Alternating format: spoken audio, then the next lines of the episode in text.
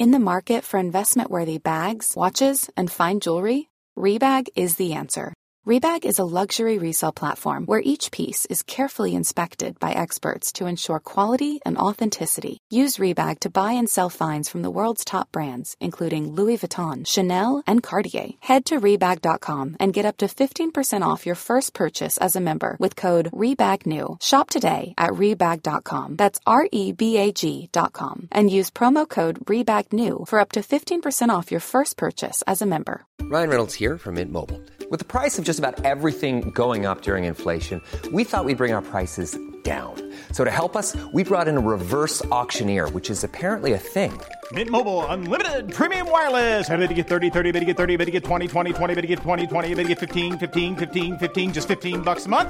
So, Give it a try at mintmobile.com slash switch. $45 upfront for three months plus taxes and fees. Promo for new customers for limited time. Unlimited more than 40 gigabytes per month. Slows. Full terms at mintmobile.com.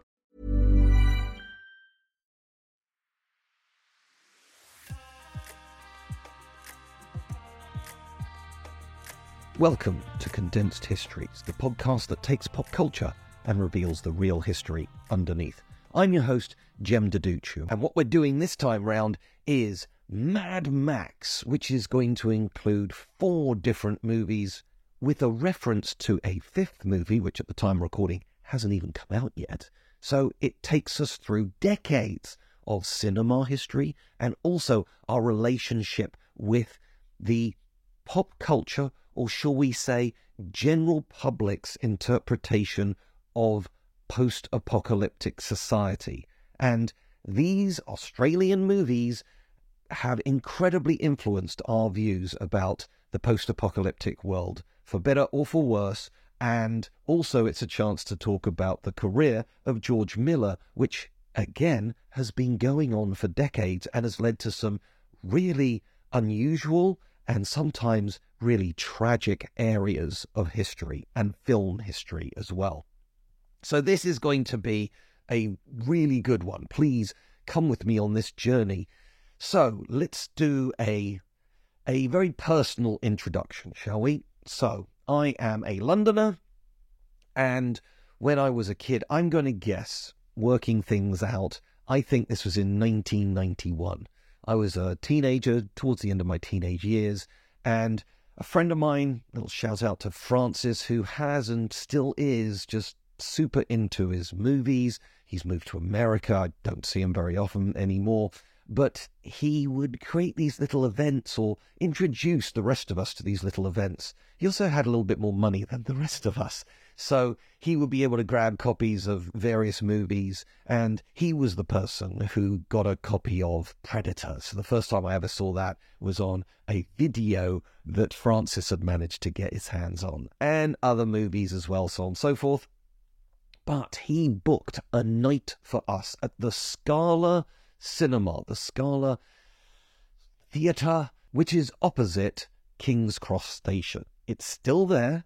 I have no idea what it's like. I haven't been there for decades, but when you hear what it was like in the 90s, it could only have gotten better? Question mark. So, what they did is they had these special movie nights that started at something like 10 o'clock at night and went through until the early morning the next day.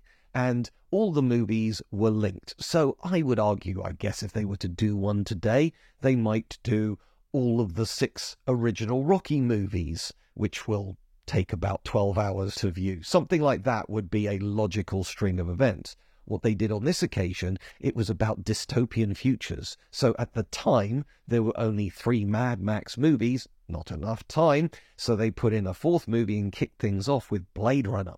So the first time I ever saw Blade Runner was actually in a cinema. And I'm going to put it out there. I think Blade Runner is a gorgeous movie. It's an incredibly influential movie. More human than human is our motto. Once Blade Runner came out, so many other films have wanted to look like Blade Runner, but I think it's a kind of dull film. I get it's neo noir, I get it's not meant to be action, but I just think the story is extremely episodic and it just doesn't connect with me. I have subsequently seen a couple of other versions of it, and no one version works brilliantly. flawed masterpiece, I will happily admit to, but it's just not my Saturday night viewing, all right? But then I got to see the Mad Max movies. Now, by then, these three films had been out for years, decade in, in the case of the earlier ones. But the point is, this is the first time I'd ever seen them. And again, it was an evening where things were unusual. While we were there, this has just suddenly flashed into my mind. There was actually a Japanese film crew that were, because this was obviously one of these cult cinemas, they wanted to get Western opinions on who were hot directors at the time. And I just remembered I was talking about David Lynch and how he'd made really interesting films. So, no idea if that ever came out into Japanese TV back in the early 90s. There is no way to hunt that clip down, but there we go. It's definitely recorded. I have no idea if it aired. So, while we were there, to keep everybody awake, drinks were served. You obviously had to pay all this stuff, but they needed to keep people awake. So after each film, as they changed all the reels, they would play the heaviest of heavy metal, thrash metal, I believe, for a few minutes in between, and then we got on to the next movie. What I also noticed, which I think is really nice, is obviously it was not a packed theatre, and yet it was a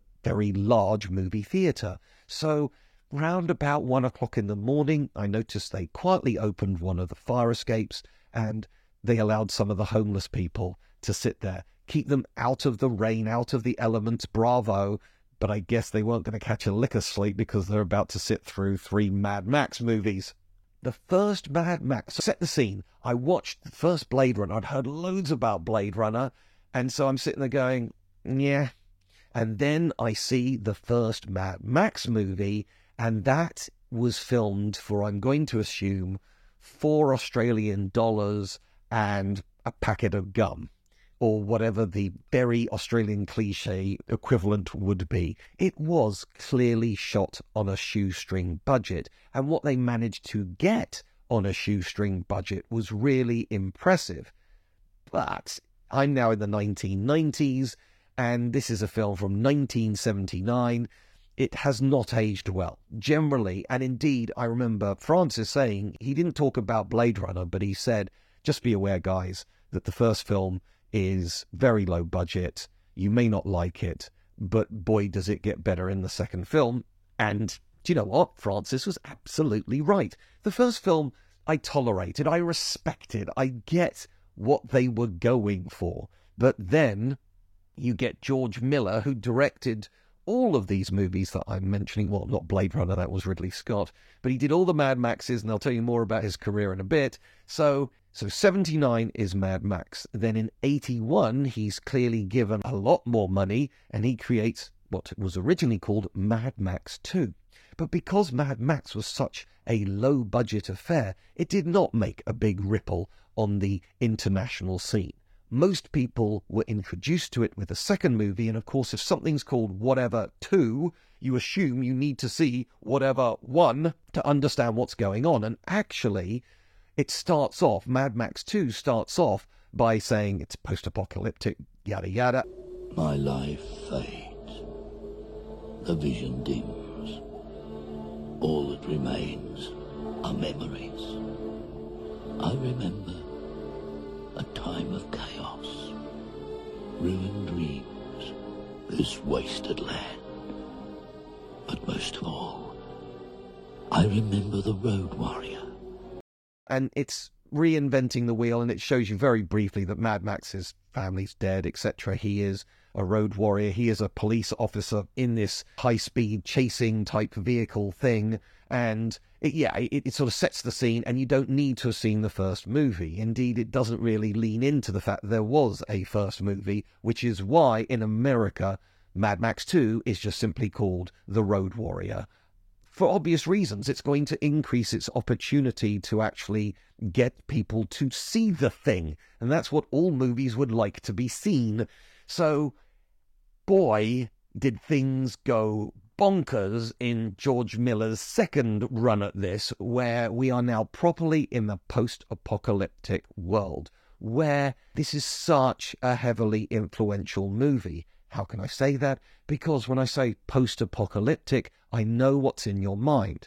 It's desert, it's an arid place. People are scrambling for resources, and everybody is wearing leather and they've got ski masks on and things are just wild and crazy and there's there's no need for this there's no reason for this and for the record if you are in a desert scenario probably the last thing you want to be wearing is black leather it's going to increase your chances of being dehydrated but does it look awesome? And you've got all these crazy vehicles covered in spikes, covered in animal hides, skulls attached to them. Without Mad Max, you would not have got things like various elements of Warhammer 2000 AD. Indeed, Games Workshop, the people behind Warhammer, literally in the 1990s created this game called Dark Future, which was heavily influenced. It's road combat, and you got little cars fighting. And the reason why they use the scale, which I very quickly worked out, it's like, well, that's not Warhammer scale. No, but it's the same scale as Matchbox or Corgi cars, so you can easily convert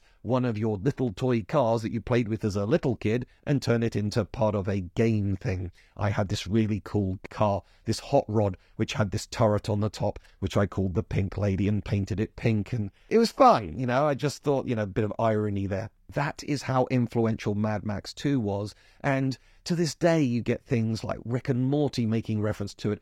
The second SpongeBob movie makes reference to it, where literally they went, Welcome to the apocalypse. I hope you enjoy wearing leather. This reference that the parents would get, a little six year old have no idea what's going on with that. But that is how hugely influential that movie was. And then you had to wait a full four years before you got the third movie. Mad Max Beyond Thunderdome. Notice no number here because in America this would technically be Mad Max 2 and to Australians it would be Mad Max 3. So let's just cut it out and just have Mad Max Beyond Thunderdome, which again, hugely influential movie.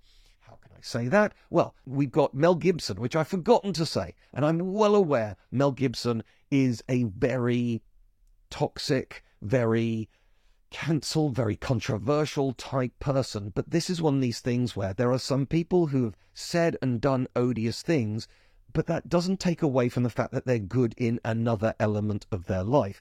Mel Gibson is a very talented actor. Mel Gibson is a very talented director. And this was his breakout role. He'd also played Tim, he was also in Gallipoli, but it was the Mad Max character that got him international attention, led to him doing things like Mutiny on the Bounty, which eventually caught the eye of Joel Silver, and then we get him playing Martin Riggs. In essence, he is a modern day, a contemporary version of Mad Max. He's a police officer on the edge. He is the lethal weapon of the title of the movie. So all of this is linked back to the successes of these Mad Max movies. But you've also now got a really strong female character because who's running Bartertown, which on the side of Bartertown there's the Thunderdome. It's Tina Turner, who is wearing amazing shoulder pads and wearing a chainmail armored dress and singing the theme tune, We Don't Need Another Hero.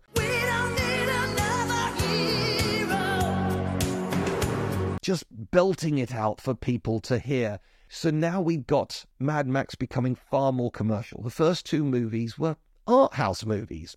So now we've got Hollywood movies with Hollywood money. And what most people say is the first half of the film is a really good Mad Max movie. It's got everything you'd want from Mad Max, only it's got more of it. And it again, George Miller is pouring his heart and soul into this thing. And the fight in the Thunderdome, I remember there was a time trying to explain this to the modern generation, people going, What? Every big movie release would have a book version of it. So there is literally a book version of 1977 Star Wars, even though it didn't come from a book. Somebody sat down and wrote it out of the script. So you get extra bits, bits that were filmed and then cut. They don't know that when they're writing the book. And also you get to feel what certain people are feeling or thinking internally, an internal monologue in certain scenes. Really powerful. And I remember it was very important in the book version of Beyond Thunderdome that when Mad Max is fighting this guy in the Thunderdome, he eventually rips off, he's this huge, big, muscular guy with this massive mask on his face. And when in the book he rips off the mask, he sees that this is somebody who is very big and very strong, but probably has the mental age of a child. And fundamentally, he's scared. He is an innocent that's been forced into this situation. It's a beautiful piece of writing in what is a wham bam book and movie. But of course, you don't know that in the film. And you do get a look on Mel Gibson's face. And you can see that the monstrous guy is actually not quite what you see, but it doesn't land quite as much in the film, I would argue. I'd love to hear your thoughts. I'm at Jem Duducu on Twitter and threads. Feel free to come at me and sort of say what your thoughts are. Do you like these films? Do you think that I'm completely wrong about about Blade Runner? If you do, you're not alone. I get I'm in a minority on that one. All right, okay, I'm, I'm happy to concede. It just didn't work for me. I'm not saying it's a bad film.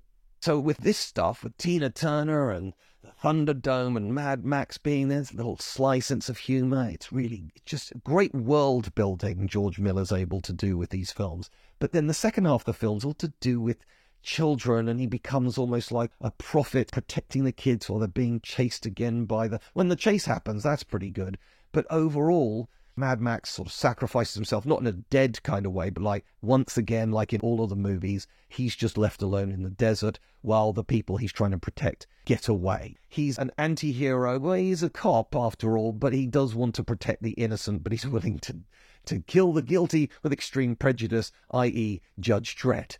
They are brilliant, brilliant movies. And after 1985, that was the last hurrah for Mad Max, or so we thought, because then 30 years pass and we get a legacy sequel, Mad Max Fury Road. Now, what's interesting is, particularly when it comes to comedies, they get these legacy sequels. I'm looking at you, Zoolander 2. It just didn't work. It didn't land. The magic's gone. Everybody just looks a bit old and tired no matter how many times they run the jokes.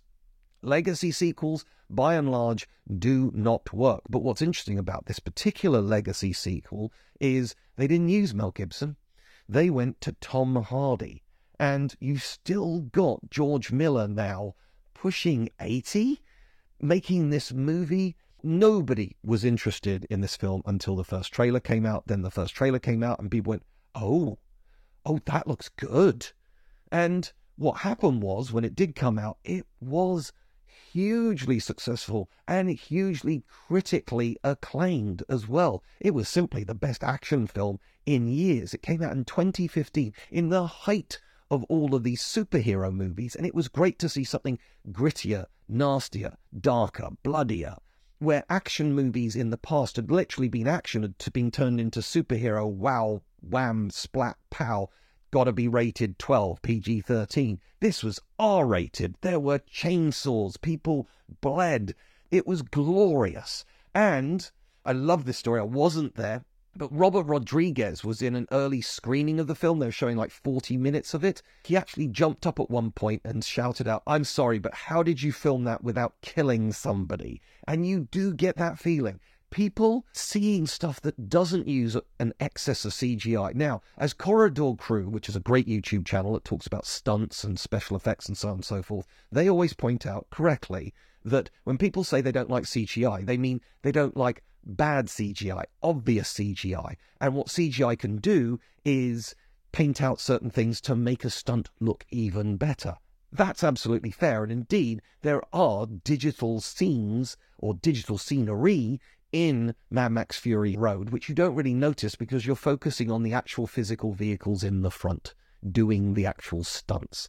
And it is just, it's a masterpiece. It is five stars. But as a lot of people said, the entire story is they drive away from the base and then they drive back to the base. And that is the plot of the movie.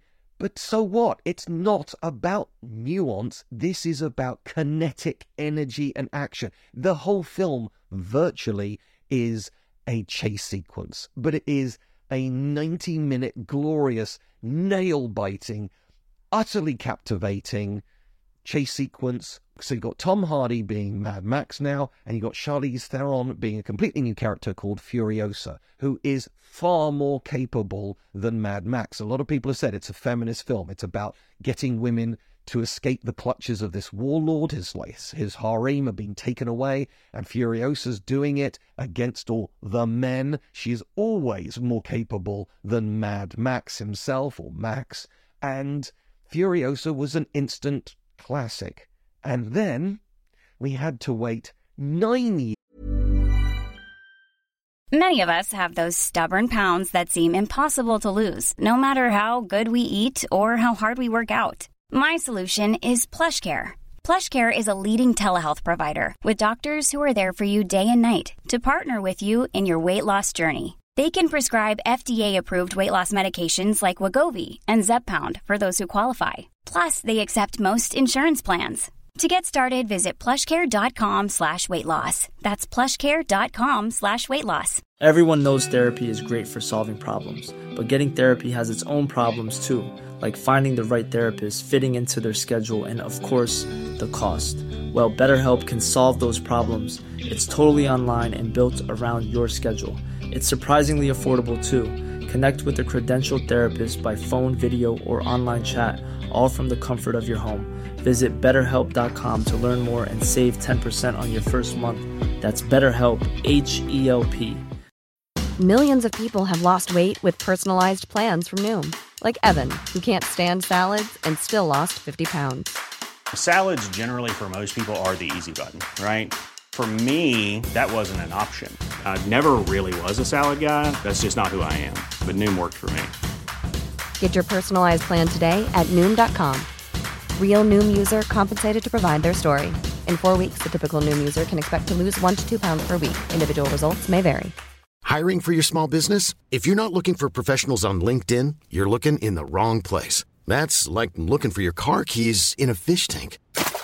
LinkedIn helps you hire professionals you can't find anywhere else, even those who aren't actively searching for a new job but might be open to the perfect role. In a given month, over 70% of LinkedIn users don't even visit other leading job sites. So start looking in the right place. With LinkedIn, you can hire professionals like a professional. Post your free job on linkedin.com slash people today. Years for the people immediately said, let's get a sequel to that. Let's do more. I want to know more about Furiosa. And so nine years later, 2024, we're going to get a prequel where we see how Furiosa becomes the incredibly capable general that she becomes with all the anarchy around her. And that one is starring Anya Taylor Joy, which you know I have huge respect for. I think she does really interesting projects. She's a great actress. I've followed her career with great interest. And I have no doubt that she will do the Furiosa role really proud. Obviously, there's not going to be a Mad Max in that because they meet in Mad Max Fury Road, and this is before that. So this is going to be far more about Furiosa as a character, and again, it's directed by George Miller, which is amazing. We're talking about a 45 year gap between the first Mad Max of 1979 and the fifth film of Furiosa. That is amazing that he's still producing stuff. Now, obviously, I have not seen Furiosa yet. I very much doubt he's going to not put 100% effort into it, but we'll see. Maybe he gets it wrong. He doesn't get it right with every single movie he's ever done. The one film he's done in the meantime was 3000 Years of Longing, I think it's called, which was largely about a genie played by Idris Elba being in a hotel room. Yeah, interesting and these sort of wild stories, but it got terrible reviews and nobody went to see it. So George Miller doesn't get it right every time. But here's the weird thing George Miller's career has taken him into all kinds of different areas, sadly, for better or for worse. So, whereas the original Mad Max 1979 is George Miller's calling card, also, I forgot to do a little shout out. I keep talking about the other person in the movies, and the person I absolutely have to mention Mad Max 2 or Road Warrior is Vernon Wells. Now, Vernon Wells plays He's not the main enemy because there's this guy in a ski mask, because of course there is, wearing leather chaps where you can actually see his buttocks hanging out the back. This is so weird. You know, this makes no sense whatsoever, but George Miller had a vision, he went for it. And Vernon Wells plays the main henchman, and he's wearing American football style shoulder pads, and he's got feathers in his hair, and he just looks wild and crazy, and he plays it to the hilt. If you don't know who he is, he plays Bennett in Commando, the main bad guy against Arnold Schwarzenegger, where they have that fight at the end where he looks a bit pudgy and he's wearing the string vest. And again, he plays this completely crazy, obsessive guy, and he does it so well. In the 1980s, if you wanted a big henchman who was big mouth but could also perform some of his own stunts, Vernon Wells was the go to guy. So, but with George Miller, as I said, he did these films, five films over a 45 year period. Well, he's got to be doing some other things as well. But what might surprise you is that after all of this blood and violence and kinetic energy and, and deeply cynical and bleak view, nihilistic view of the future and post apocalypse, you might be surprised to hear that he was the director of Babe and Babe Pig in the City. That'll do, Pig. That'll do. As some people, some reviewers pointed out, in Babe Pig in the City, there's this strange fight scene where people are on bungee cords, and it did call to mind the Thunderdome experience. It's like, so we're getting Thunderdome, the kids' version? All right. But the original Babe is just one of the. There, there is no cynicism in whatsoever. You cannot tell that the director of Mad Max Beyond Thunderdome also directed Babe. He knows what needs to be made, and it is beautiful. The Sheep Pig, which is the original name of the movie, or the book, I should say, was then turned into Babe, the movie, and it's just delightful. You can show it to any six year old and they'll be whisked away. But as an adult, you'll also recognize this is a well put together movie, which is why it ended up getting a sequel. But he also did both Happy Feet movie, you know, the ones voiced by Elijah Woods about a penguin that likes to dance.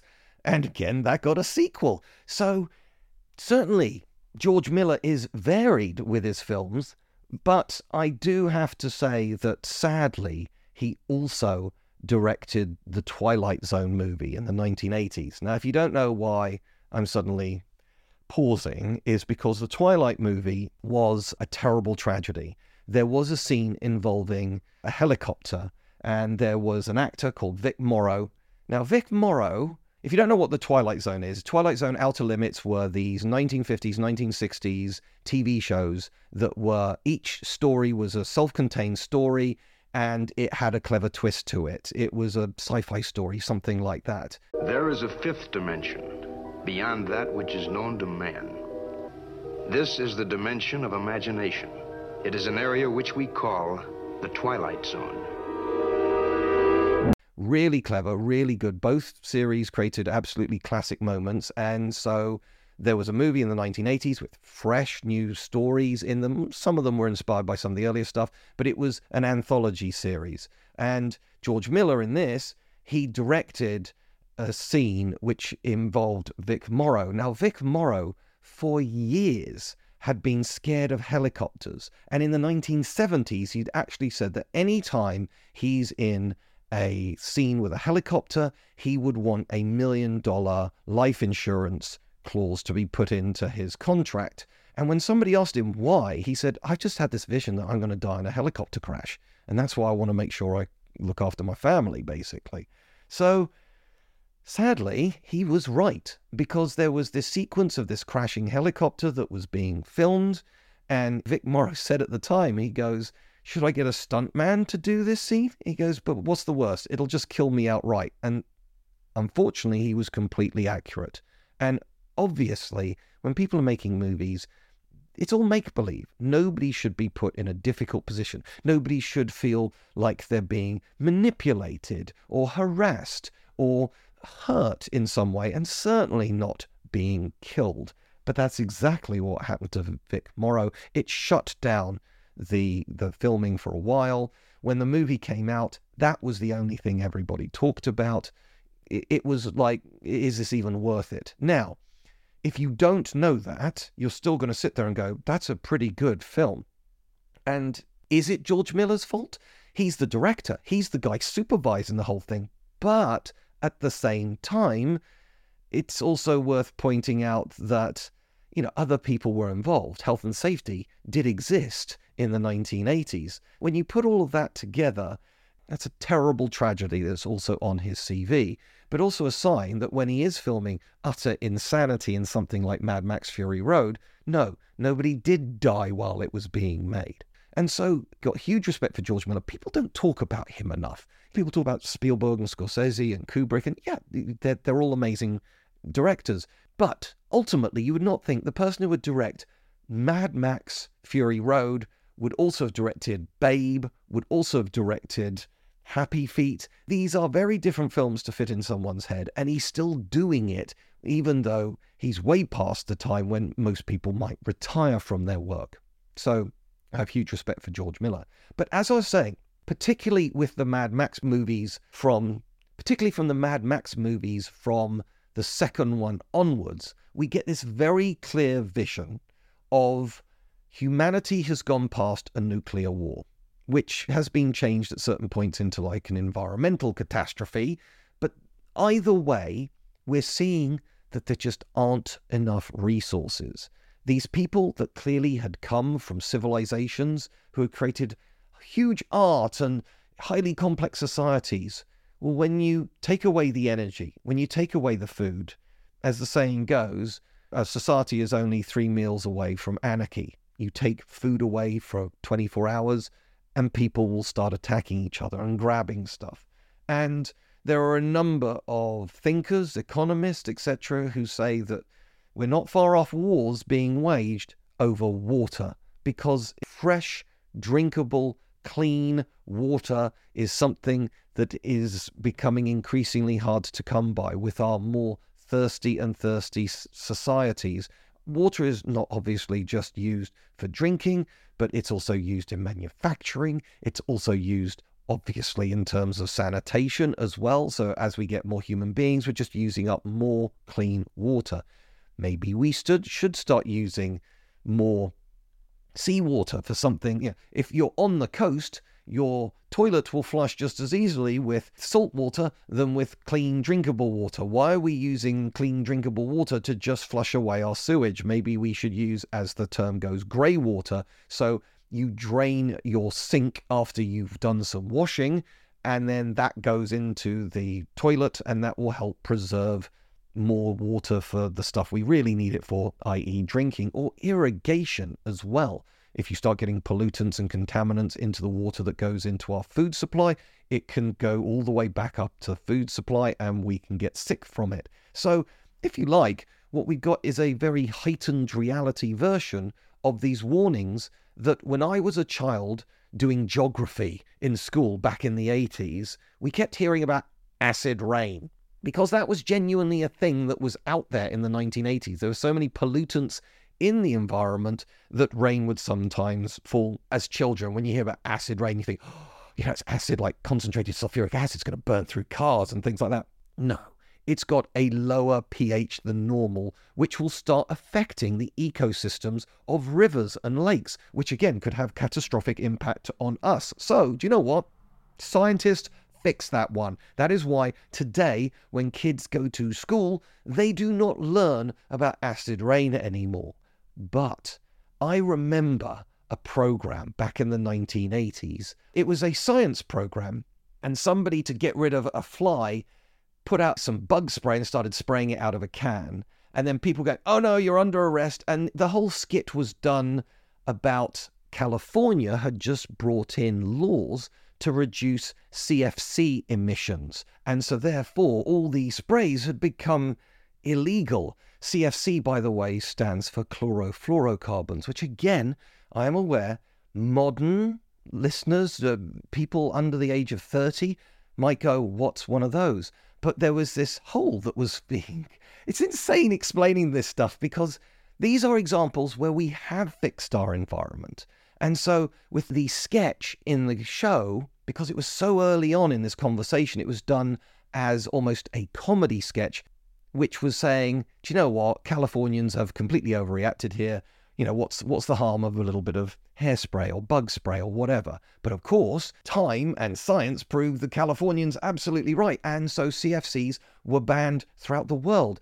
It turned out they were eating through the ozone layer, What's the ozone layer? It's a layer of what is ozone for starters? I find this fascinating. So the oxygen that you breathe is O2.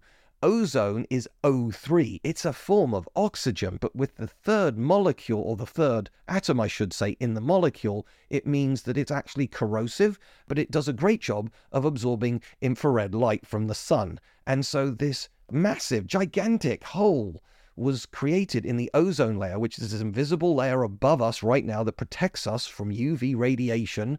And it was forming, it was even coming over Australia. It was it was starting to affect Australia. So we we now have George Miller linked back to George Miller and Mad Max again. So good news, everybody. Good news, everyone. The ozone layer hasn't quite got all the way back again, but with our reduction and almost total banning of CFCs, the ozone layer has been allowed to repair itself. So that's a bit of success story there. But of course, nowadays we're talking about carbon emissions, carbon footprint. After Mad Max 2 had come out and I'd seen it, I actually saw it again on TV, and it was there was a time on BBC Two where they'd have a cult movie and it would be introduced by somebody like a film director or a film critic and giving you a 15 minute talk about why you should appreciate it or watch out for this or isn't it interesting. And this particular person was saying, You've got a lot going on in Mad Max 2 but it was actually a very modestly budgeted movie. So, yes, you do have gas guzzling machines there and cars driving around, etc. But the thing is, if it had been a full on Hollywood production, it would have been even bigger than that, massive. So, his argument was Mad Max 2 is more environmentally friendly than you might first think. Very clever, you know, wonderful sort of thing that a reviewer might do. But they have a point in the sense that we need to wean ourselves off petrol vehicles. And there is now this push for heat pumps rather than gas boilers and electric vehicles rather than petrol driven vehicles or at least hybrids, etc. I'm aware that this is controversial and expensive. Just to let you know, yes, of course, I want to get rid of my gas boiler. I want to do something for the rest of the environment. But a new gas boiler will probably cost you £2,000. A brand new heat pump will cost you at least £6,000. And depending on how your house is set up, it might actually cost you a little bit more electricity wise to run than the cost of the gas from the boiler. So it's very easy to say you want to be environmentally friendly, but with cost of living crisis going on at the moment, do you have a spare £4,000 difference plus all the extra you're going to be spending each year to run it? I don't have an easy answer for you there. Maybe the answer should just be simply do it, Jem. But have you done it? You hopefully you'll take my point. So, having these conversations about the environment and the future and resources is absolutely vital and we should do that. But what's interesting is whenever we talk about post-apocalyptic world or post-crisis world, because of stuff like Mad Max, there's the little I'm going to say devil in all of us, which thinks, you know, I kind of like having a leather outfit on, driving a car with covered in spikes, with a sawn off shotgun ready to take down those raiders on the hills over there. There's that little image of like, well, quite frankly, Mad Max is cool. I think all of us, there's a little bit for all the guys out there, there's a little bit of Mad Max in all of us, and all for the ladies out there, there's Furiosa in all of them. Oh, fun fact, by the way, and I know I've mentioned this in the other one, that there's a, an episode on A Million Ways to Die in the West, the comedy, the Western. And in that, you've also got Charlize Theron. She's got a lovely head of hair. That's a wig, because she was still growing it back after she had to shave her head for Mad Max Fury Road. 100% commitment there, Charlize. You, you got huge respect from me there. So, yes, we absolutely need to be improving the future. We are not going to be wearing leather. And when you look at other, far more serious post apocalyptic stories, such as The Road, starring Viggo Mortensen, where he's going along with his son in an era after disaster. And, and look, there are other post apocalyptic movies. There are loads of zombie movies, obviously, and TV shows, etc., as well. There's, so society once again has collapsed. And the ultimate story or point to those things is the zombies might be scary, but there's nothing scarier than other human beings. We can be really nasty to each other. So all of these are trying to make the same point that maybe we should try and avoid the crisis in the first place because human beings aren't very good when there isn't enough to go around. So, slightly bleak answer. Oh, and, and with The Road, I always love the review in Empire magazine. Empire magazine, if you don't know, British movie magazine that does reviews and articles and so on and so forth. Actually, my favorite is Total Film, and do feel free to listen to their podcast. There's a great podcast, Empire's podcast, I find unbearably unfunny and deeply smug, and everybody just chuckles to what the editor says. Sorry, you're not funny. Anyway, but I do uh, with Empire at the end of all of their reviews, they just have a one line review, which can be extremely pithy and fun. For example, you've got Fast and Furious 5's tough on nuance, tough on the causes of nuance. No notes, superb. But then with the movie The Road, which, like I say, is a far more mature and, and serious look at the breakdown of society and a man trying to raise a son in the middle of all of this chaos, the review was takes the word bleak out into a field and beats it to death.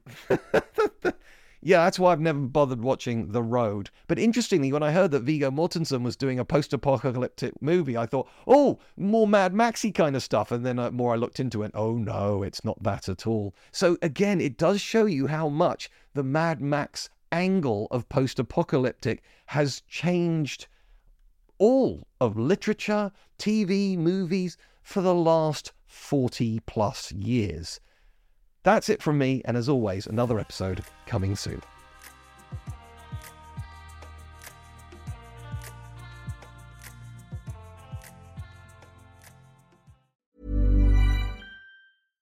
Hi, I'm Daniel, founder of Pretty Litter. Cats and cat owners deserve better than any old fashioned litter. That's why I teamed up with scientists and veterinarians to create Pretty Litter. Its innovative crystal formula has superior odor control and weighs up to 80% less than clay litter.